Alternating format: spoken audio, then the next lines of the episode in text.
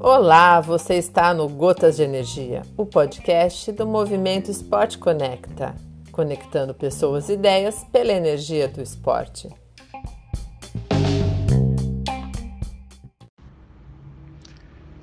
Alô, amigos, bom dia, boa tarde, boa noite. Seja em qualquer uma dessas situações que vocês estiverem, sejam uma vez mais bem-vindos ao nosso podcast. Aqui, Ricardo de Moura para falar sobre esporte de alto rendimento, seus impactos e desdobramentos. Hoje nós vamos falar sobre tempo. Né? Se o tempo, e perder tempo é impactante na vida do cotidiano, do dia a dia, também o tempo é fundamental. Né?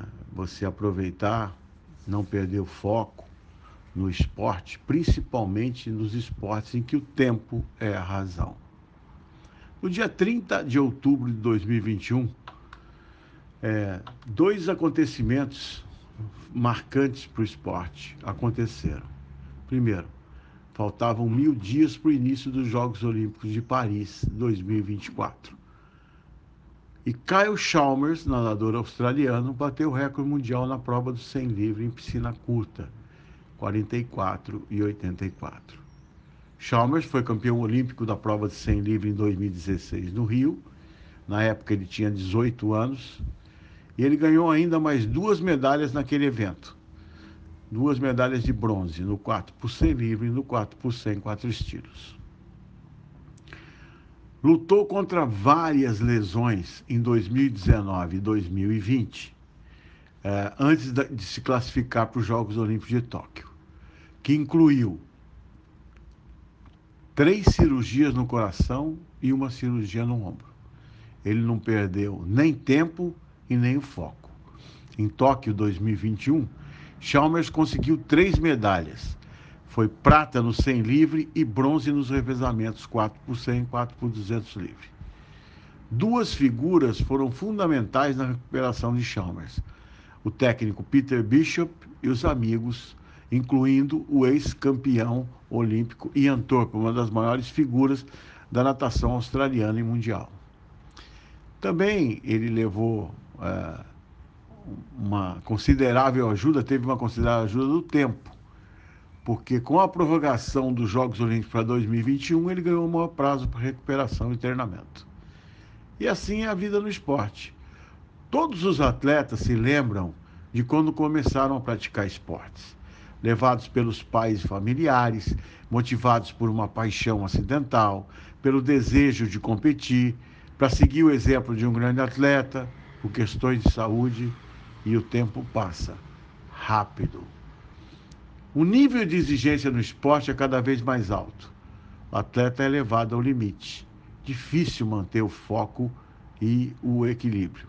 Alguns já nem se lembram mais por que fazem o esporte. O motivo de cada um varia de acordo com seus objetivos e resultados. Quanto maior o sucesso, maior a influência do fator financeiro na vida do atleta. À medida que o esporte se torna um estilo de vida, e em alguns casos uma profissão, o tempo e o esforço que eles dedicam ao aperfeiçoamento de sua prática precisam de compensação. Sacrifício, renúncia, força mental. Funciona muito a simbiose técnico-atleta Confiança gera confiança. Para os mais jovens, o comportamento dos técnicos é mais importante durante treinos e competições que o próprio histórico de vitórias e derrotas. O, técnico tem uma, é, tem uma importância vital, fundamental na, no sucesso do atleta. E impossível vencer todas, né? Importante aprender com erros e falhas, tentar o melhor sempre. É preciso encontrar algo positivo em cada sessão de treino, não perder o foco nem o tempo. Não há nada pior do que fazer alguma coisa sem sentido. Ninguém consegue ensinar a quem não quer aprender. Planejamento não é perda de tempo. É antecipar as tendências e programar as ações. Quanto mais detalhe, melhor. Avaliação não é perda de tempo.